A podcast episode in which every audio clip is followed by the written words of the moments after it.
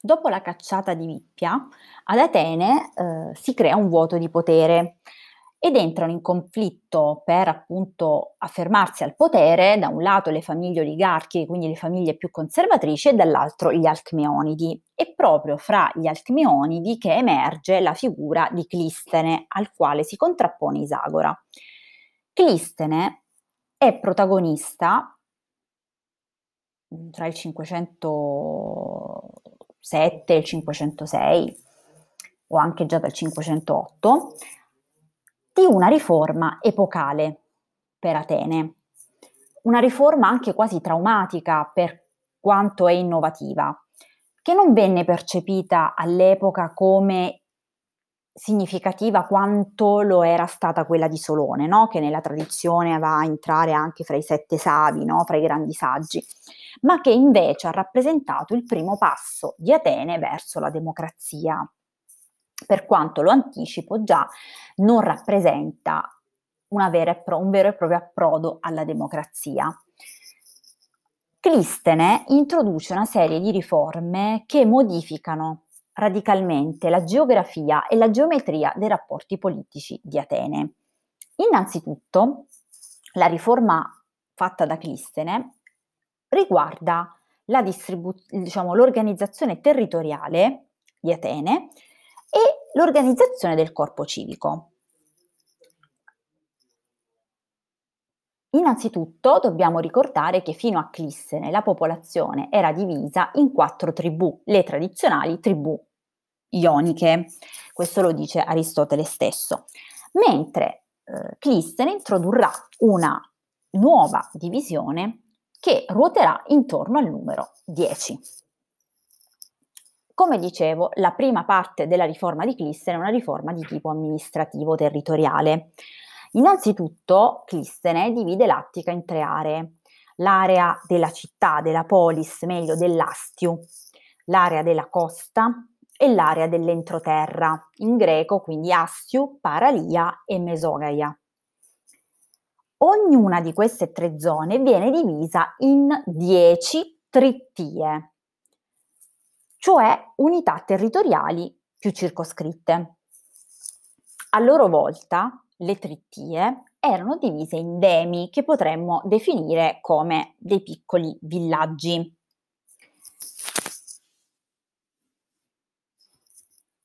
Sulla base di questa divisione territoriale, Clistene riorganizza le tribù, per cui il corpo civico di Atene è diviso in dieci tribù, ognuna delle quali prende il nome da un personaggio del passato mitico della città, eh, assegnato, diciamo, nomi scelti eh, con la consultazione dell'oracolo di Delfi. Ogni tribù, quindi ogni fiulè, è composta da una trittia della città, da una trittia della costa e da una trittia dell'entroterra. Quindi ogni tribù è formata da tre trittie, una per ogni zona in cui è divisa l'Attica. Il cittadino ateniese, per cui sarà registrato nelle liste con il proprio nome, il nome il, del padre, il patronimico, più il demotico, ossia il nome del demo a cui fa riferimento. Qual è lo scopo di questo tipo di riforma, Clistene vuole mescolare. Vi, vi, ricorderete che con Pisistrato erano entrate in contrapposizione fra di loro eh, delle fazioni che si basavano su interessi locali, territoriali. Ecco, Clistene cerca, mescolando, di scardinare questo sistema. Ogni tribù aveva poi il compito di fornire un reggimento di opliti, una taxis e uno stratego, in più, ogni tribù doveva fornire 50 membri della Boulé. Cos'è la Boulé? Lo vedremo a breve. Eh, prima sottolineiamo come, oltre a questa riforma amministrativa, Clistene abbia provveduto a modificare mh, la politeia, quindi l'ist- le istituzioni, la Costituzione di Atene.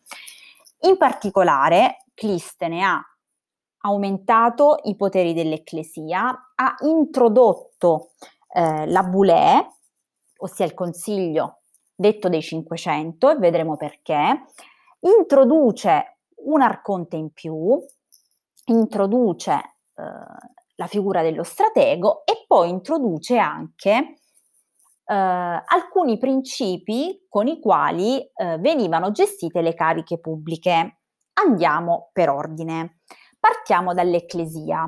Dunque, Clistene amplia i poteri dell'assemblea. L'assemblea vedeva la partecipazione di tutti i cittadini ateniesi con più di 20 anni, di qualunque estrazione sociale si fossero, per cui appartenevano a tutte le classi sociali. L'Ecclesia era l'organo supremo decisionale, nel senso che l'Ecclesia poteva controllare l'operato dei magistrati, poteva eleggerli, discuteva, approvava, respingeva le proposte di legge e dichiarava guerra. Nelli, nella, nell'Ecclesia vigeva l'isegoria, ossia la possibilità di parlare per tutti. Il diritto di parola era riconosciuta a tutti. Si votava per alzata di mano e ci si riuniva circa 40 volte l'anno sulla collina dell'Apnice. È importante sottolineare che l'Ecclesia, rispetto ad esempio all'Assemblea spartana, aveva molti più poteri rispetto perché? Perché poteva modificare anche le proposte di legge che le venivano appunto eh, sottoposte.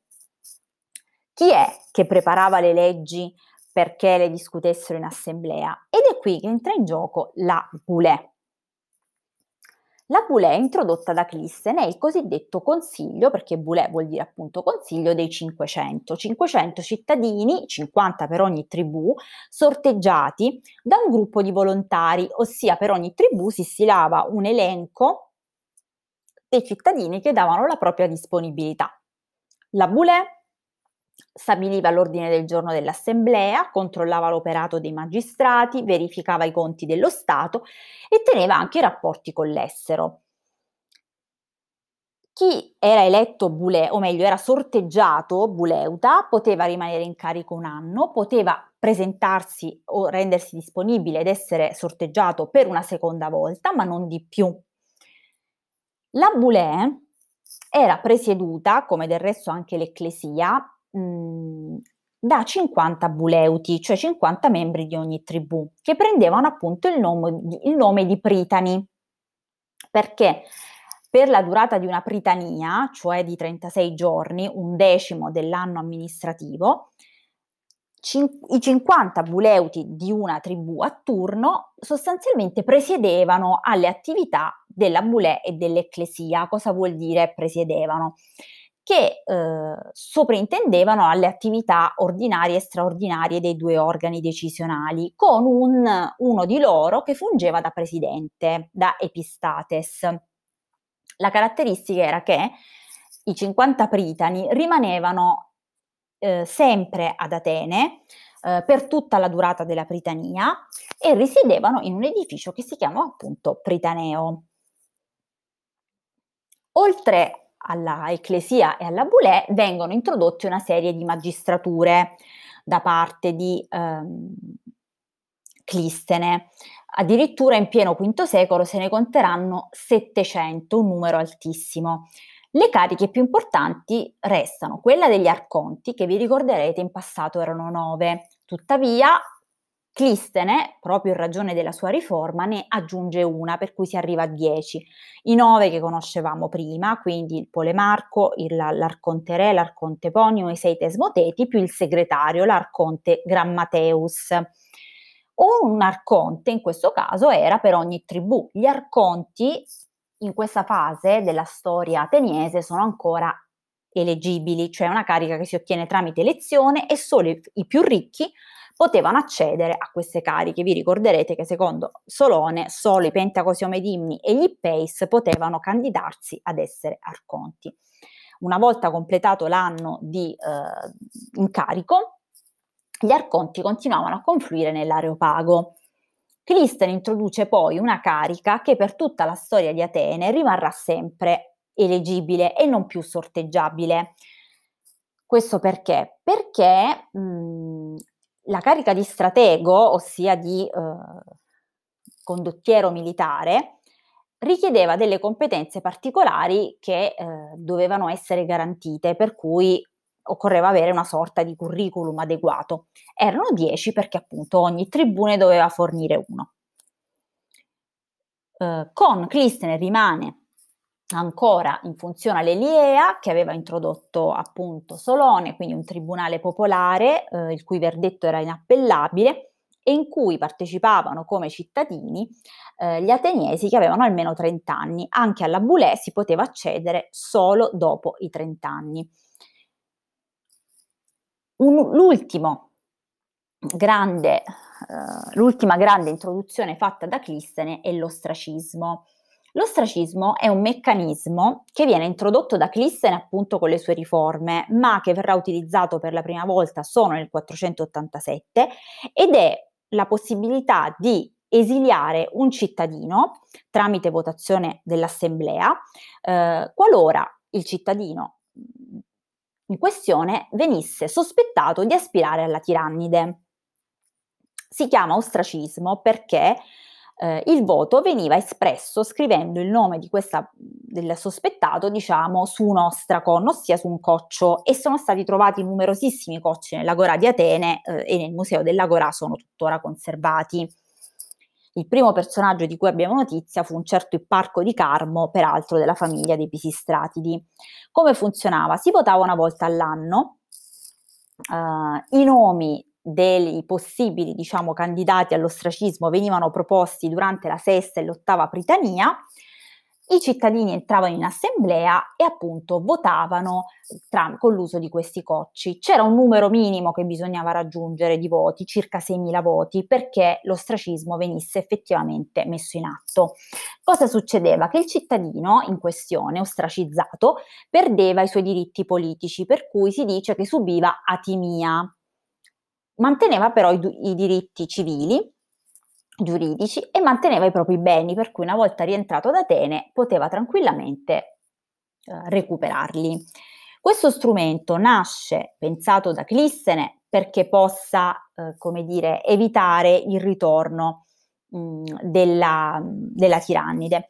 È vero però che nella, nell'arco temporale in cui viene usato dal 487 al 417 verrà spessissimo utilizzato per eh, eliminare degli avversari politici, per cui non verrà utilizzato con lo scopo con cui eh, Clistene lo aveva introdotto.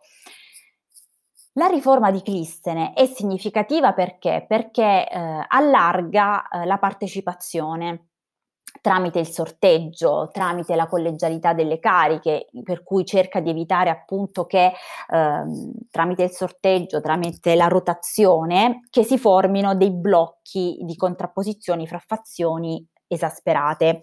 Per favorire peraltro la partecipazione alla vita pubblica, introduce anche eh, una sorta di remunerazione delle cariche pubbliche, anche se questo verrà in realtà istituzionalizzato da Pericle. Questo perché? Perché sostanzialmente i cittadini più poveri a volte sceglievano di non partecipare alle giornate in cui si radunava l'assemblea, per esempio, perché questo significava perdere delle giornate di lavoro. Ultima domanda, con Clistene c'è la democrazia? No, non si realizza ancora la democrazia ateniese per parlare di democrazia ateniese e poi vedremo che è una democrazia diversa rispetto alla nostra, dovremo attendere la metà del V secolo con le riforme di, di Pericle e di Fialte, il regime instaurato da Clissene può essere definito come isonomia.